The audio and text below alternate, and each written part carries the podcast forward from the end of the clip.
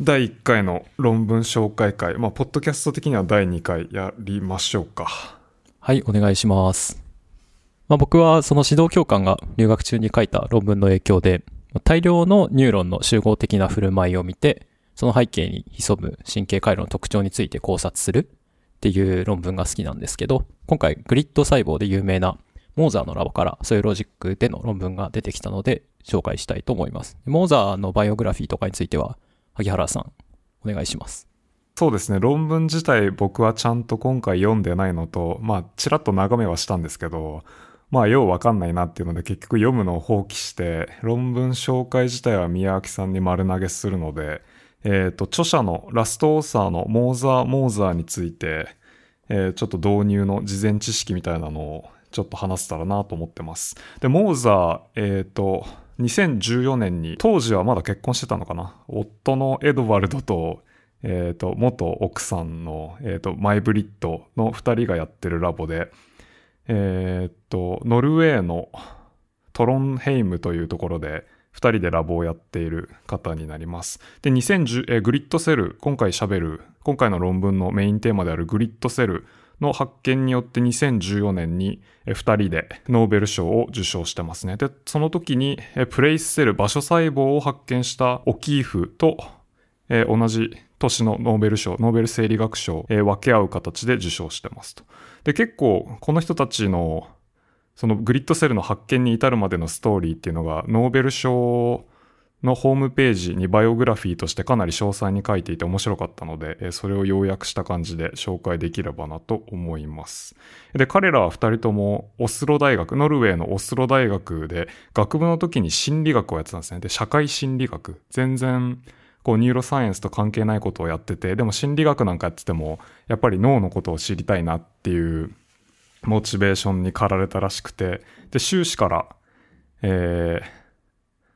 えっと、医学部、よオスロ大の医学部の神経生理学をやってるパー・アンダーセンというラボ。で、このパー・アンダーセンっていう人僕は知らなかったんですけど、なんと、えっと、最初にウサギの飼い場で LTP を発見した、えっと、ロモとブリスの実験が行われたのがこのアンダーセンのラボで、で、当時はパブリケーションというかオーサーシップのスキームが今と違って、なんていうかこう、ラボのヘッドが論文にオーサーとして載らないっていうのが結構よくあるんですよね。例えばヒューベル・ウィーゼルの論文とかも、ウィーゼル犬でポスドクであるヒューベルが仕事をして論文を書いたってわけではなくて、彼らもシテファン・カフラーっていうボスのもとで、二人のポスドクが実験して論文にした。で、オーサーシップはその二人だけみたいな。で、今回も、えっ、と、ロモとブリスの論文っていうのにはパー・アンダーセンは入ってなくて、ただ、当時、その、海馬だったり神経生理のプラスティシティですね。こう、刺激によって神経回路がどう変わっていくかっていうことを調べていたトップラボの一つだったようです。で、当然トップラボだったんで、こう学生として、修士の学生としてモーザー二人が入ろうとした時も、いや、今うちいっぱいだからって止められたらしいんですね。ただそこで課された課題として、多分時代背景的にすごい面白いのが、当時モリスの水迷路っていうのがまだ新しく出てきた時期で、まあ、こうネズミを濁った水の中に入れて、で、ネズミは水の中にいるのが嫌なので、こう隠されたプラットフォームを探すっていう形で、場所の記憶をしないといけないっていう課題が、有名なモリスの水迷路っていう課題があるんですけど、で、でかいプールを用意しないといけないんですね。多分直径3、4メーターぐらいなのかな。あれ大変ですね。そうそうそう。で、その、ラボに入りたかったモーザー・モーザーの二人に、パー・アンダーセンが、お前らじゃあ自分でモリスの水迷路を作ることができたらラボに入れてやろう、みたいな。で、二人は脳神経科学をやりたいっていうのが気持ちが強かったので、こう頑張って木材とかを用意して、手作りでモリスの水迷路を作って、アンダーセン圏に入ると。で、それが多分修士の仕事ですかね。で、修士の仕事はなんかすごい、でも今でも重要なネタをやっていて、腹側海馬と背側海馬をそれぞれリーションした時に、こうダメージを与えた時に、まあどういう、その場所の記憶ができなくなるのかっていう、まあ今でもかなり熱いトピックをすでにやっていて、ただ当時は当然、その脳にダメージを与えるっていうのがこう脳を吸い出すっていうか、すごい荒いマニピュレーションしかできなかったので、まあ、今だともっとファインな方法でダメージを与えたりしてるんですけど。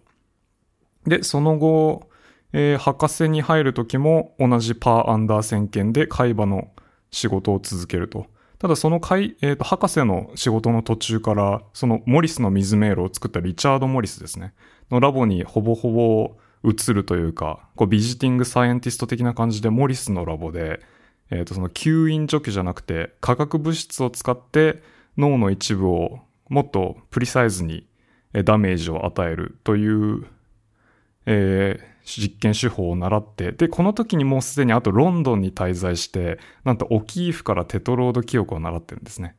で、そのオキーフっていうのが場所、すでに場所細胞を発見していて、後にノーベルプライズを分け合うことになるんですけど、まあこの時点ですごいモリス、オキーフ、モーザー、モーザーっていう会話の記憶研究というかナビゲーションシステムの大御所たちがもうすでに繋がってるっていう面白さがあって、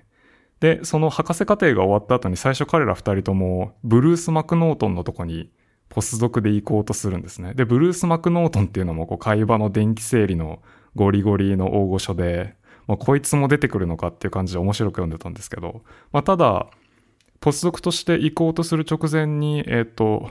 そのトロンドハイム、もう今すでに、今でもラボを持っている大学から、二人で独立しないかっていうオファーが来て、そっちを取ったと。まあ、なので、ブルース・マクノートンのとこにはポスドクは行ってないんですが、えっ、ー、と、もうほぼほぼポスドクをスキップして、1996年に、えー、二人で独立してますと。まあなんかこう成功してる人たち、ポスドクスキップしてたりしますよね。いやー、そうですね。フェンザンとかもほぼほぼポスドクやってないですよね。うん。1年2年で独立する人いますよね。まあなのでこう成功してる人たちは早くから成功してるのかもしれないですね。辛い。うん、辛い。ちょっと辛いですね。で、それで1996年に、えー、トロンドハイムで独立して、で、2002年ぐらいまではもうずっと会話の場所細胞の研究を続けてて、まあ、記録も全部会話からと。ただ2002年にちょっと、ん？っていう仕事が出ていて、会話の CA3 をリーションすると。で、会話の CA1 っていう場所が主に場所細胞が見つかってた場所なので、そこにインプットを送る CA3 をこう壊すと場所細胞なくなるんじゃないのかなっていうのをみんなが考えてたんですけど、この2002年の論文では、なんとなくならないと。というので、じゃあ、会話に入ってくるインプットっていうのはどうなってるのかな？その場所細胞を作るであろうインプットっていうのがどうなってるのかなっていうので、初めて、えー、エントライナルコルテックス、えー、球内皮質ですかね。日本語で言うと。のレコーディングっていうのを開始して、その球内皮質っていうのが、もう解剖学的に会話に入力を送るっていうのが分かってたので、ただ記録は誰もしてなかったと。で、そこで2004年にエントライナル、球内皮質で、えっ、ー、と、場所細胞が発見されてます。グリッドセルではなくて。で、2015年に初めて、えー、グリッドセルがエントライナルで、エントライナルで発見されて、えー、そこ2005年 ?2005 年ですね。で、その論文が、えっ、ー、と、ノーベル賞の受賞のメイン、受賞理由のメインの論文になってると思います。で、この時のキーっていうのもちょっと面白くて、えっと、最初の2004年の論文の時までは結構狭いチャンバーで記録してたんですよね。まあ、場所細胞を見るために。ただ、グリッドパターンを見るためには、こう、もっと広いレコーディングの環境が必要だったっていうので、まあなんていうか発見に至るキーポイントっていうのは常に後から考えると簡単なんだけど、ああ、そういうとこなんだっていうのはありますよね。そうですね。2004年の論文もよくよく見るとグリッドパターンは見えてはいるんですけれども、特に全然研究がなかったんですよね。だいたい1メートル四方の箱で、グリッドの幅っていうのがだいたい50センチくらいだから、あ、ギリギリ、ギリギリリピートっていうかこうパターンが見えるか見えないかみたいな。そうですね。そんな感じです。なるほど。で、それを1メートル半径の迷路にして、そうすると見えるようになったっていう、本当に3倍、4倍ぐらいの差です。うん。でもそこに気づけるっていうか、そうやったら出るんじゃないのっていう、やっぱこう、インスピレーションみたいなのが、なんていうかサイエンスをドライブしてる感じですよね。そうですね。で、えっ、ー、と、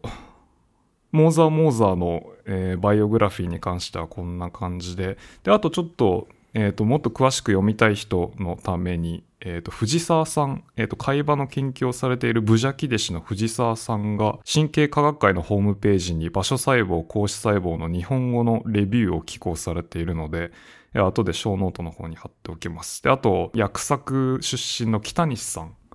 はいはい。が、えっ、と、領域レビューに、えー日本語の詳しい解説を書いてるので、場所細胞、光子細胞について知りたい人は読むと、すごくよくまとまってるので、いいんじゃないかなと思います。で、今回の論文は、そのグリッド細胞のグリッド上の発火の起源について迫った論文です。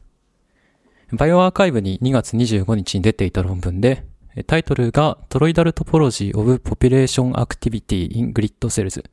つまり、グリッド細胞の集合的な活動を次元削減すると、トーラス、いわゆるドーナツ型の形をとるという論文です。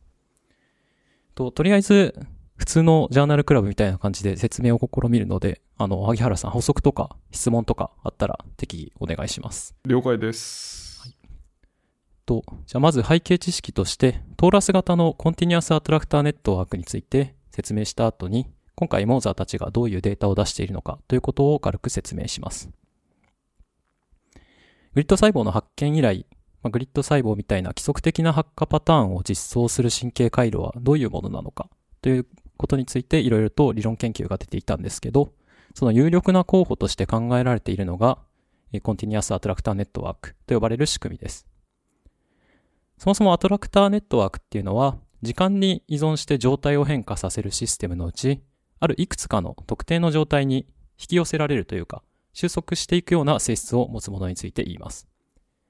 計算神経科学の文脈では、人工的に作った神経ネットワークの活動が、特定の活動パターンに収束していくことを意味することが多いようです。で、コンティニュアスアトラクターネットワークっていうのは、アトラクターネットワークのサブグループみたいなもので、収束した状態を取るけれども、ある収束した状態から、こうじわじわと近い状態の収束状態へと遷移していくといったような性質を持つものになるみたいです。ちょっとイメージしづらいと思うんで、あの、どういう回路が想定されるのかっていうのについて、えっと、考えてみます。えっと、仮に、こう、直線上に並んでる神経細胞を、こう、イメージしてください。直線上に並んでいる神経細胞、それは神経細胞の場所がっていうことですかね。そう、そうです、そうです。神経細胞が、こう、一定の間隔で置かれているような。はいはい。で、この神経細胞が距離的に近い細胞同士では強くつながっていて、で、距離的に遠くなるにつれて結合が弱くなる。興奮性の入力が。はいはい。でただそのままだと、こう、全部発火するっていう状態に収束しかねないので、あのうん全体の神経活動を一定のレベルに保つように、こう、グローバルな抑制のフィードバックが入るっていう状態を考えます。はい。で、えっと、こういうネットワークの挙動を、まあ、初期条件としてランダムに発火している状態、ような状態からシミュレーションしてあげると、たまたま活動が高くなった特定の場所でだけ、こう活動が強くなり続けるという状態になることが、まあ、想定されます。まあ、パラメーターにもよると思うんですけど。あー、え、えっ、と、リングアトラクターの直線版みたいな。あ、そうですね。今、その、まさにそれです。で、まあ、これが収束状態その1という感じで、うんでここに別の領域から何らかの興奮性入力がもし入ってきたとしたら、何も活動が起こっていないところ、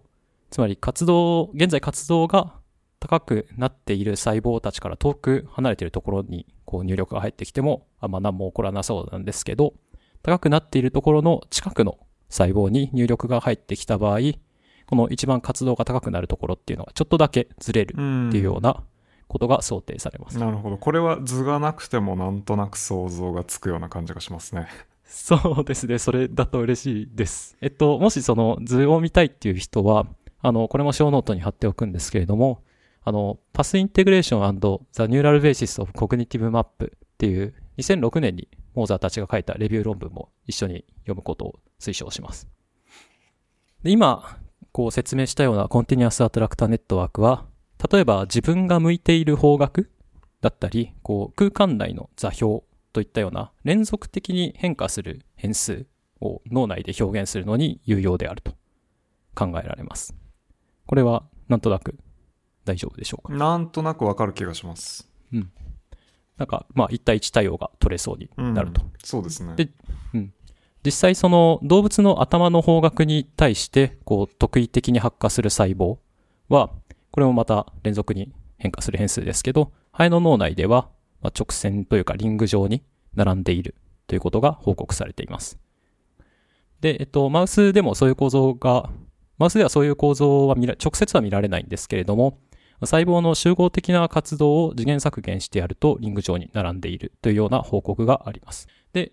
二次元の場所を表すのにもこういうネットワークが使えるということが想定されていて、さっきその説明した時は直線上に並んでいる神経細胞を想定したんですけれども、えー今度は平面上に並んでいる神経細胞が距離的に近い細胞同士では強くなつながっていて遠くなるにつれて結合が弱くなっているっていう状態を考えてみてで、えっと別の領域から興奮性入力それが頭の方向だったり自分のスピードだったりに対応しているようなものそういうのが入ってくると、まあ、それに対応してあの別の近い場所に動くっていうようなことが、まあ、実装されうる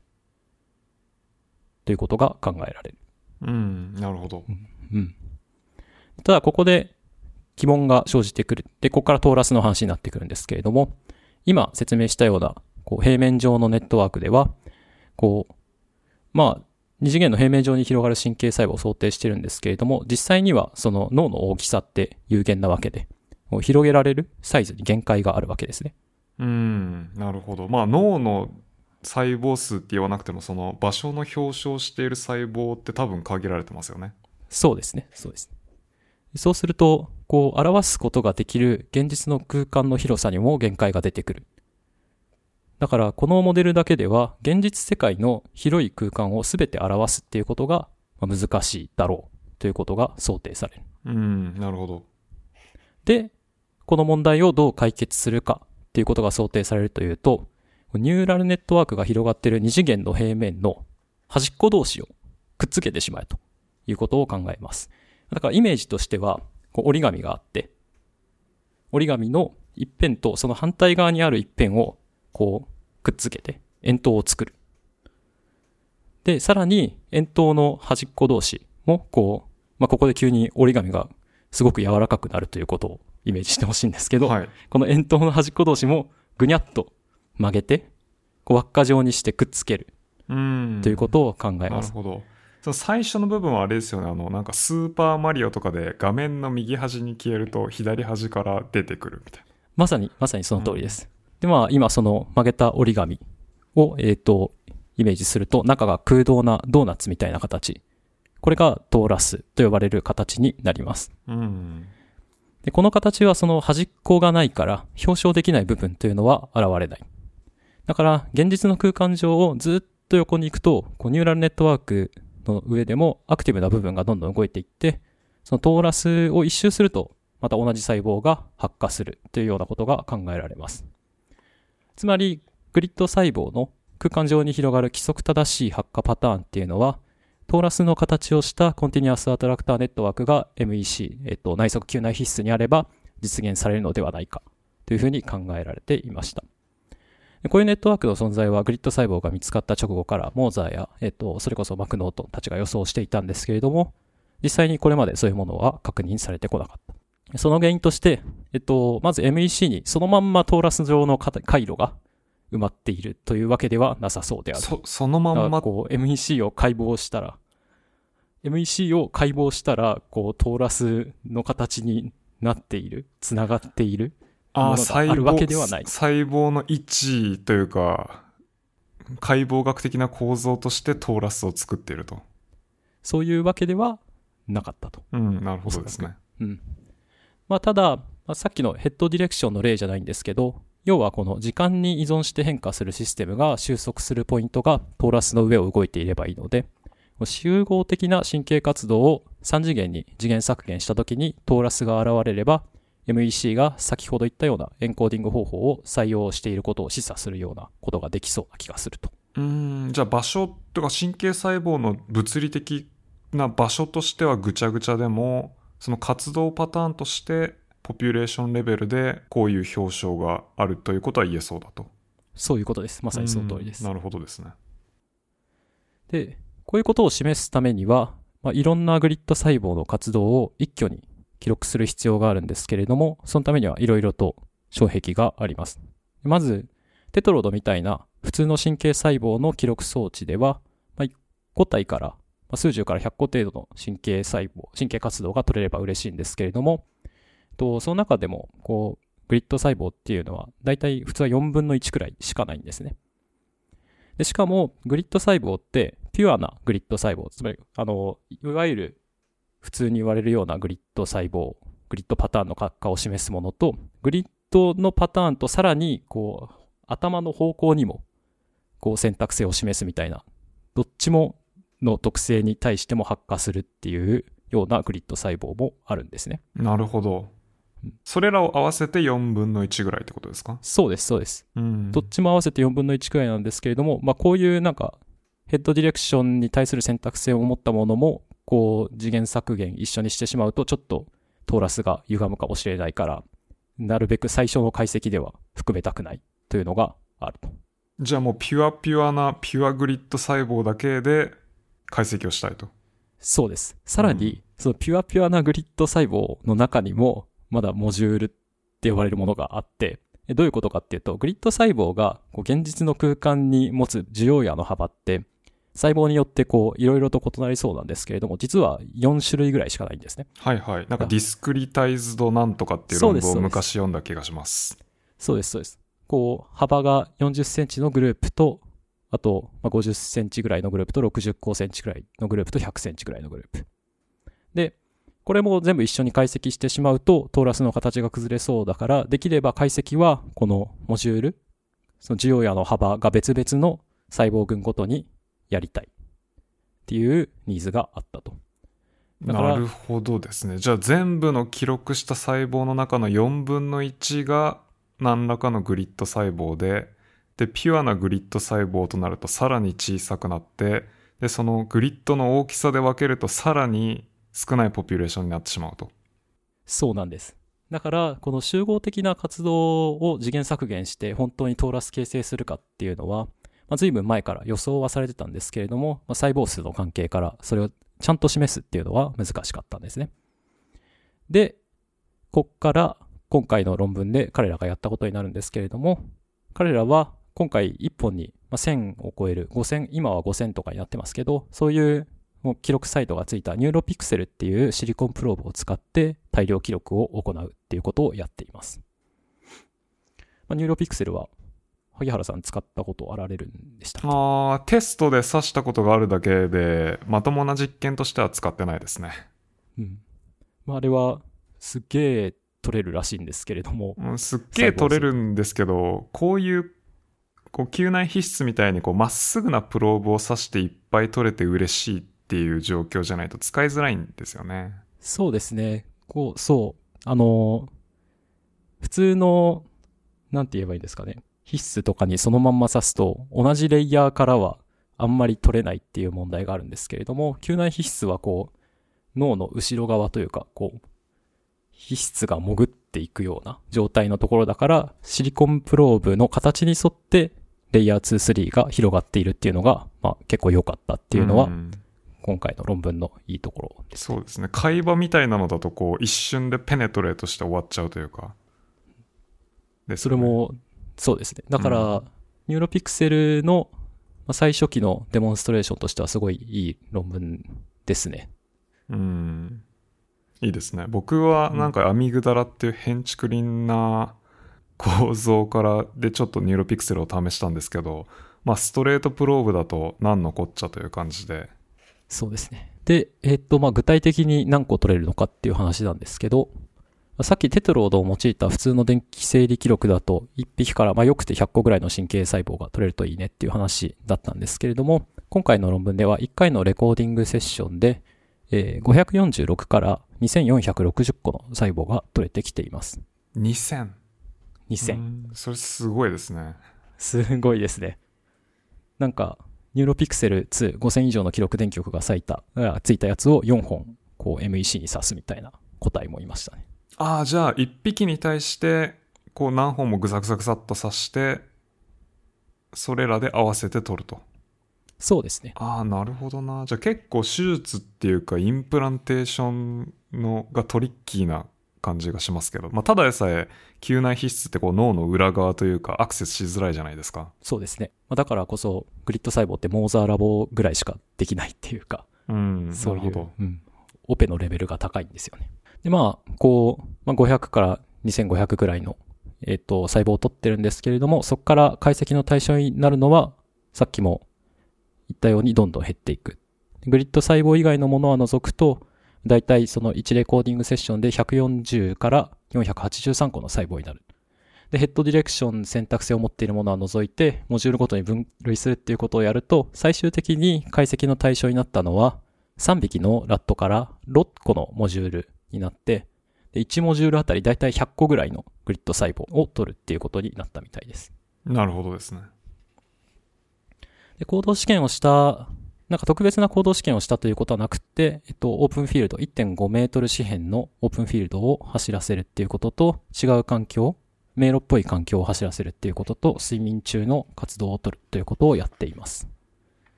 で、ここから、えっと、フィグについて軽く広げ、えっと、触れていこうと思うんですけれども、えっと、フィグ1はメインデータでグリッド細胞の集合的な活動がトーラスになっているよっていうことを示しています。ここで示しているデータは、一番細胞が多く取れたモジュール N149 について、149個の活動の時系列データ、149次元のデータについて次元削減をして3次元上に可視化するっていうことをやっています。で解析の方法は Extended Data 3の VIG にまとまってるんですけれども、まず6次元まで PCA で落として、で、その後に UMAP、シングルセルの解析とかでよく最近見る次元削減の手法ですけれども、まあ、それを使っています。でちなみに6次元が PCA で落とせる限界っていうのは、落とした先でグリッドっぽいというか、周期的な値の振動が見えるのがここまでだったっていうのが、こう、妥当性として考えられるみたいな議論をしていましたね。なるほど。なんか、それを聞いただけだとすごい empirical というか、そうですね。なんか、うん、 empirical な感じがして、なんかサプリ、これが本文に書いてある理由で、サプリのノートにすごい妥当性を厳密に議論してみましたっていうのがあるんですけど、まあ多分これはレビュアーに何か言われて、頑張ってつけたのかなっていう感じはしましたね。なるほどですね。まあでもやっぱ次元削減ってすごいこう、魔術師感がどうしても出ちゃうというか、そうですね。どういう条件、スハイパーパラメータみたいなのを置くかっていうのが、ので結構形が変わってくるので難しいんですけれども、まあやってみたよという感じですね。で、それで時系列データが描き得るかっていうのを示したのが Fig1b にかた、えっ、と、示されてるんですけれども、まあ、真ん中に穴のあるちょっとかさ高いドーナツというか、こう、フレンチクルーラーみたいな、そんな感じのドーナツの形が出ています。これは教科書載るんだろうなっていう感じのフィグですね。うーん、まあ僕的には最近見た図の中で一番すげえって思ったやつなんですけど、ぜひ、えっと、論文見てない方は見てみてください。そうですね。もうこの図だけクロップして貼っといたらいいんじゃないですか。まあバイオアーカイブは確かに著作権的には多分 OK ですね。あの、クリエイティブコモンズ的なあれで。貼っときますか？じゃあ、それを、アイキャッチ画像みたいな感じで貼っときましょう。で、えーっと、このトーラスについてもうちょっと詳しく見ていくと、ラットの軌跡、現実での空間での撮った軌跡に応じて、神経細胞集団の軌跡がトーラスの上をぬるぬる連続的に動いていく様子が見られると。また、この1個のグリッド細胞が発火するポイントを見てやると、トーラスの一部に限定しているっていうことが見れてきました。こういうことを踏まえて、これがその場所に対応する連続した動きを取るトーラス型のコンティニュアスアトラクターネットワークと言って良いであろうということを示唆しています。まあ、これがメインデータで、あとはその補足っていう感じなんですけれども、まあ、一応説明していきます。Fig2 では、えーっと、可視化されたトーラスについて定量性を持って記述するということを行っています。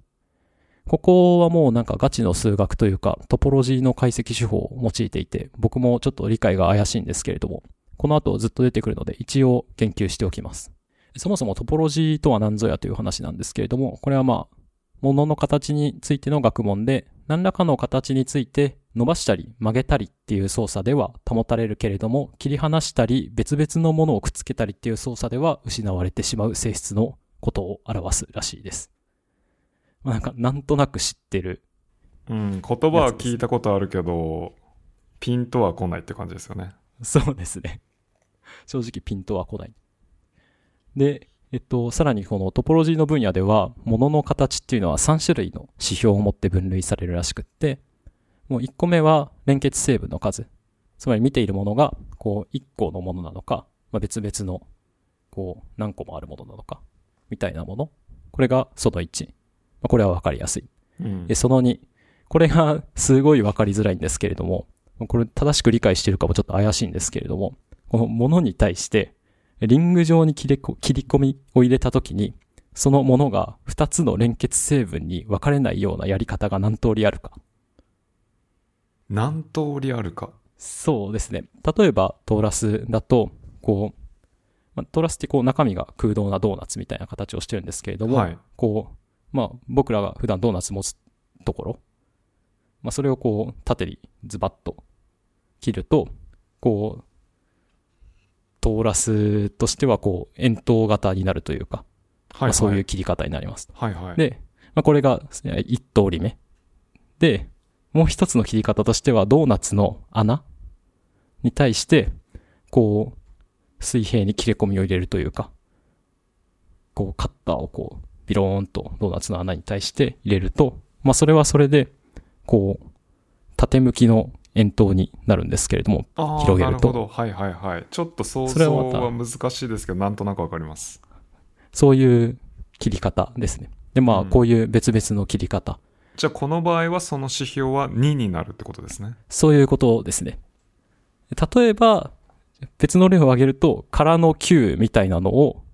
こう円を入れて切ると、これは2つに分かれてしまうので、この指標は0になる。うん。ということらしいです。まあ、それが指標2で、え指標3はもうちょっとイメージしやすくて、空洞があるか、何種類あるかということで、まあ、トーラスは、この中に空洞1個持っているので、1ということになります。まあ、ドドーナツの見えてる穴っていうことですかね。あ、見えてる穴ではなくて、こう、トーラスってこの空洞のドーナツになってるんですよ。な中身あ、詰まドーナってないというか。ツのその身の部分っていうか中身なんですね。そうです、そうです。うん、なるほど。で、まあなんかこの3つってそれぞれ0次元の穴 H0、1次元の穴 H1、2次元の穴 H2 に相当するらしいんですけれども、まあトーラスであれば、連結成分の数は1個、円は、円というか2次元の穴は2個、空洞は1個。まあこういうのが見れるとトーラスであろう。なるほど。で、実験データが滑らかだったらこの3種類の数って、まあ、割と簡単、簡単でもないのかもしれないですけど、まあ、求めることができるんですけれども、実際にはデータって離散的な値で表現されているから、連結成分の数とか、切り込み入れたら分かれるかとか、あと空洞とかを定義するのが結構難しい。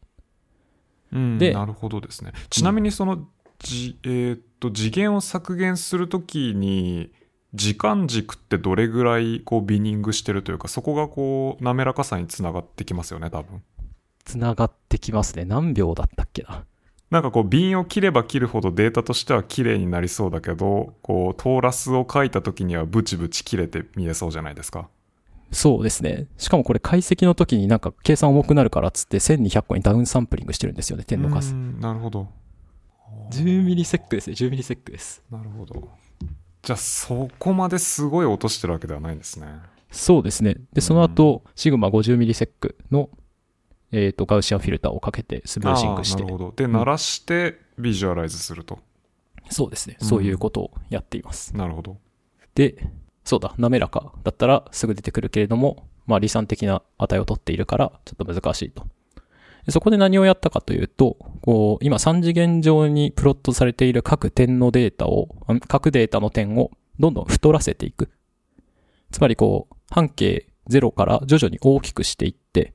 で、すべての玉がこう接するというところまでこう広げていくということをやります。でその過程で、こう局所的に、まあ、いろんな多様体というか、まあ、ものができて、穴ができて、形成されては太っていくにつれて消えていくっていうことが、こう起こるんですけれども、データで禁じされている多様体のトポロジーが本来持つ穴っていうのは長い時間生き残るっていうことが期待されます。うん。で、これをフィグ2で示していて、このフィグ2は縦軸ができた穴の ID みたいなもんで、横軸がデータの点が持つ半径。で、緑のバーが各穴のライフタイムというか、生まれてから消えるまでの時間を示しているんですけれども、これが0次元の穴 H0 については1個、2次元、1次元の穴 H1 については2個、2次元の穴 H2 で1個、チャンスレベルより長い穴が出たから、今回の形はトーラスだねということを定量的に言っています。でこの解析手法はパーシステントコホモロジーというらしいんですけれども、まあ、ふーんっていう。そうですね。初めて見たし、こう説明を聞いたら言いたいことはわかるんですけど、このデータを前にした時に自分がこういう解析をできるかって言われたらかなり厳しそうですよね。かなり厳しいですね。なんかどうなんですか？この大沢の人ってすごい数学のバックグラウンドがあるというか、そんな感じなんですかね？そうですね。この、えっと、メイブリッドの前のダンさん、あとバースさんっていう方が、まあずっとそのトポロジーの数学の解析手法を書いえっと開発している人。ああ、なるほど。じゃあもう完全にこうなるであろうことを予想して理論家っていうか数学者とコラボしてると。そうですね。で、しかもそのノルウェーの大学にいるから、何なんでしょうね。これ、モーザーが雇ったのかな。あれはローカルコラボなんですね。そうですね。へえ、すげえ。で、まあこういうガチガチのトポロジーの解析手法を持ってくるっていうのが、まあ肝のその2というか、まあ Neuropixel に加えて肝その2です。じゃあもうニュ Neuropixel をぶっ刺して大量に取れるから、もう解析勝負だろっていうのは多分こうビジョンとしては最初からあったんですかね。あったと思いますね。う。うんん。なんか実験も最初ちょっと説明してくれましたけど、なんか open arena と maze と寝てる時って多分実験のその behavior paradigm 的にはすっげえ単純じゃないですか。すっごい単純ですね。まあなので Neuropixel を使ったっていうのと、こう解析だけで、ここまで持ってきてると。さすが、まあ、まあ、モーザー毎回こう解析で面白いのを出してくるっていうのが、こう、スタイルというか、ですけれども。うん。すごいですね。うん。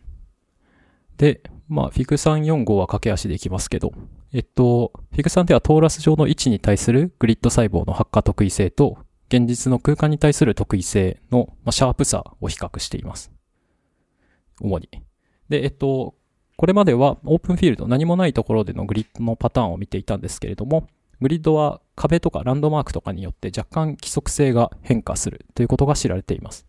で、これによって細胞集団が構成するトーラスの形も歪むのかっていうことを検討しています。で、ワゴンフィールトラックっていう車輪型の迷路、まあ、なんか車輪を横に倒したような形の迷路を走らせたところ、まあ、先行研究と同様、現実の空間に対するグリッド細胞の発火の規則性が若干下がっているということが確認できました。ただ、のグリッドの細胞集団の活動を3次元に落として得られる表現はトーラスの形をしたままだったということが見れました。また、各細胞のトーラスの、各細胞がトーラスのどの座標で発火しているのかっていうのをオープンフィールドとホイールワゴンで比較したところ、トーラスでの座標特異性、細胞のと座標特異性が守られているということが示されました。さらに、現実空間の座標に対する各グリッド細胞の発火の特異性よりも、トーラスでの座標に対する発火の特異性の方が高いということが分かりました。うーん、それはすごい説得力があるというか。うん。うーん。このデータをもってグリッド細胞は現実の空間の場所特異的に発火するけれどもどちらかというと細胞集団が表しているトーラスでの位置特異的に発火していてトーラスが現実の空間に割り当てられた結果の発火を我々は見ていると考えた方が妥当であろうということを言ってます。なるほど。でまあ、今ちょっとはしょったんですけど、ここの解析がまた面白くって、まあ、あんまり詳しくはないですけど、えっと、神経細胞集団を次元削減した結果が、こうトーラスっていう特徴的で、特徴的な形で分布しているから、まあ、トーラスをある軸というか、まあ、円で切って、まあ、開いて、まあ、一回切ると円筒になって、また切ると、こう、円筒が開いてまた折り紙の形に戻るっていうようなことが、えーできるんですけれども、まあ、そういう切り方をして、二次元に落として、まあ、メルカトル図法的な感じですけれども、うんま。あこういうことをすることによって、もうはトーラスでの発火特異性っていうのを現実の二次元空間に対する発火の特異性と、まあ、同じような形で比較できるっていうことをやっていて、まあ、すごいというか、これも見たことないですけれども、まあうん確かにそういうことできるなって。これをコホモロジカルデココーディングというらしいんですけれども。まあ、こういうことをやっています。これが FIG3。FIG4 は睡眠中もトーラスが見られるよっていうことを言っていて、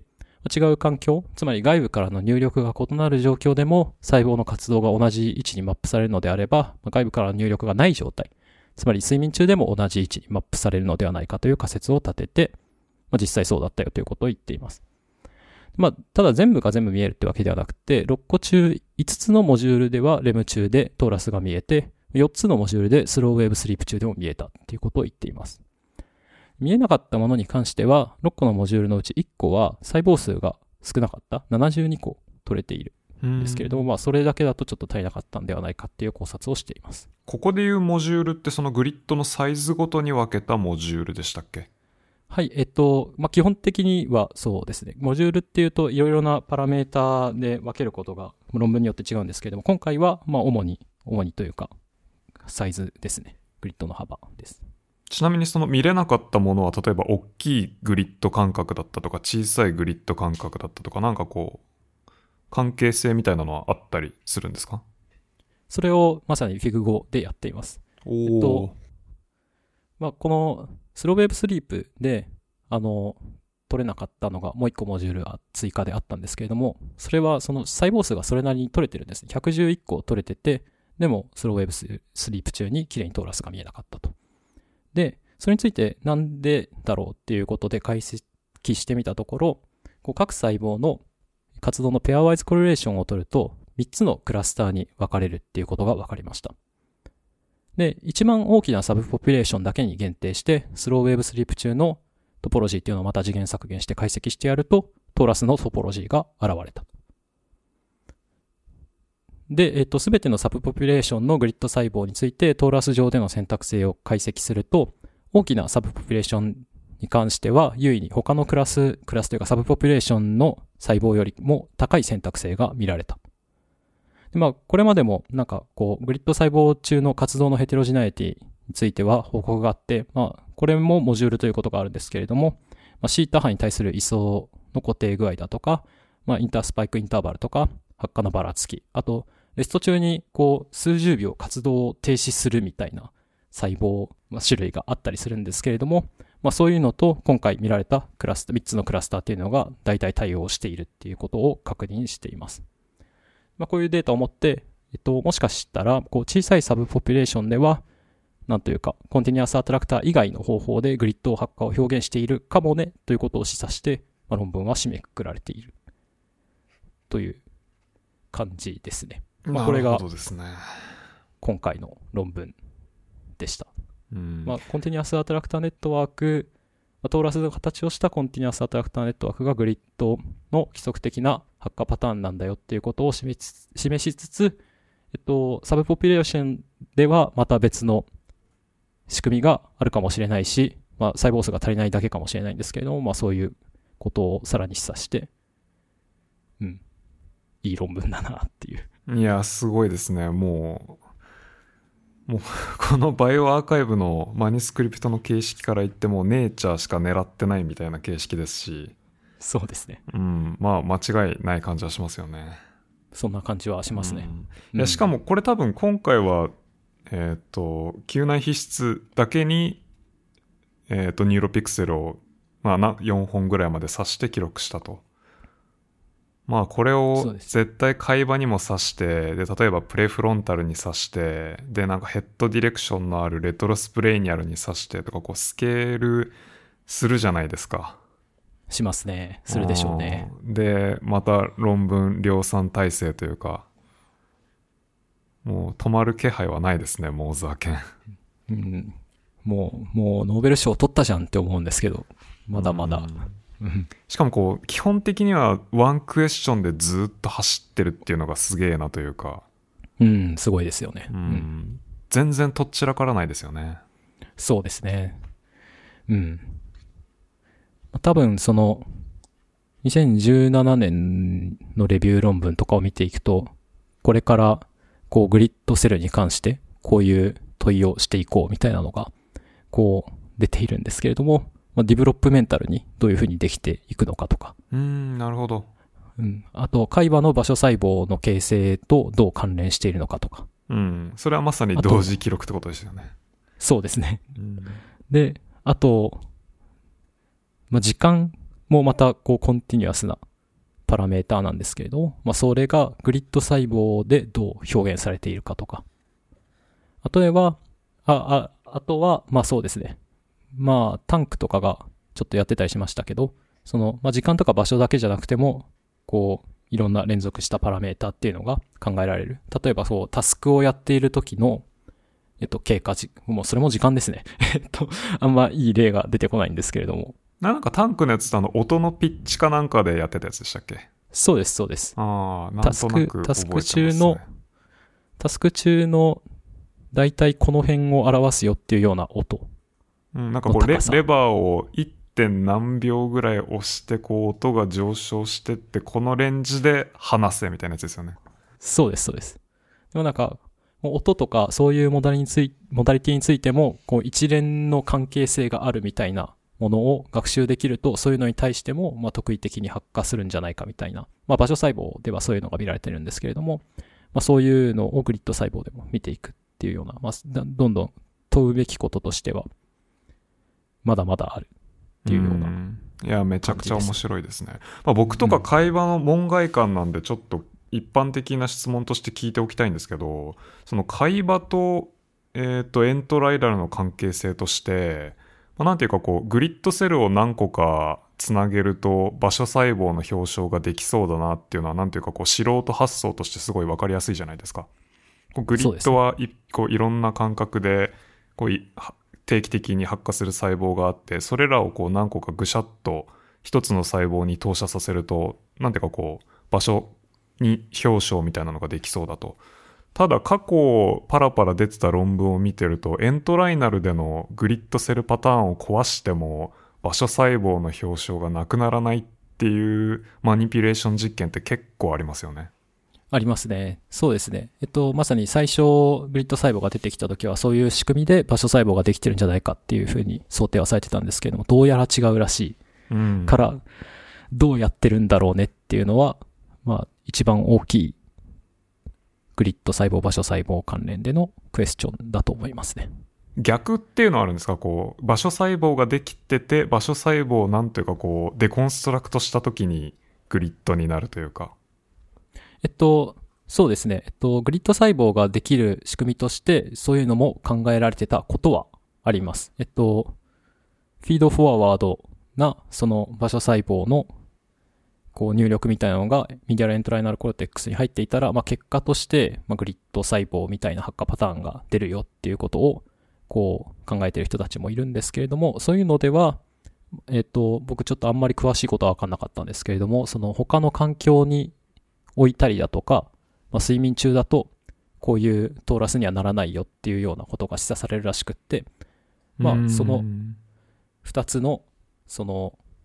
説の中で、今回のデータで、コンティニアスアトラクターネットワークが、そのグリッド細胞を作る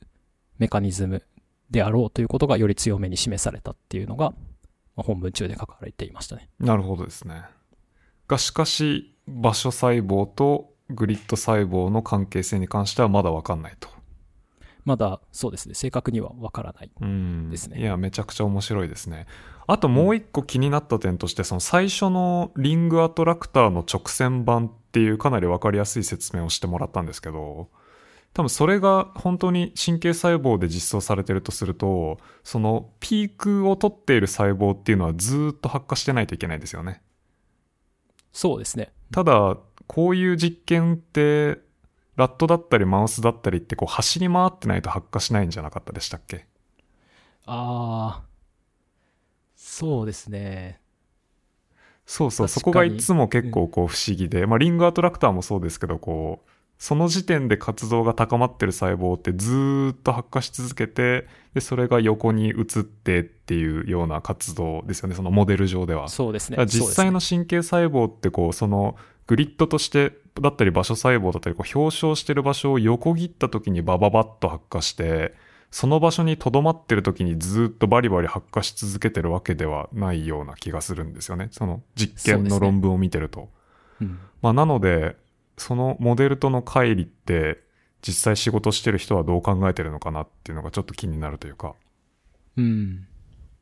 確かに。ちょっと、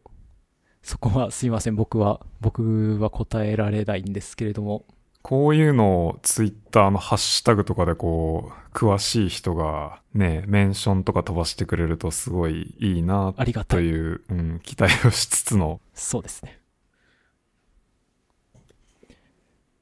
まあ、我こそはという方は考察をツイッターに書きつつ、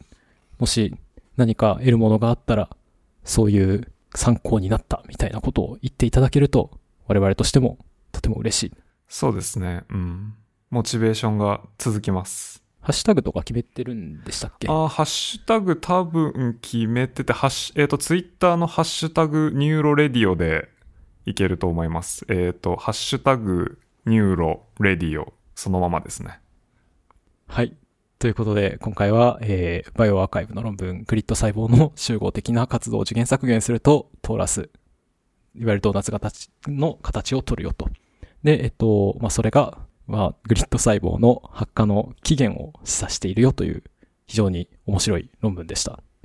いや、めちゃくちゃ面白かったですね。ありがとうございます。ありがとうございます。多分次論文紹介をやるとしたら、まあフェアに行くために僕の紹介会になると思うんですけど、もうちょっと、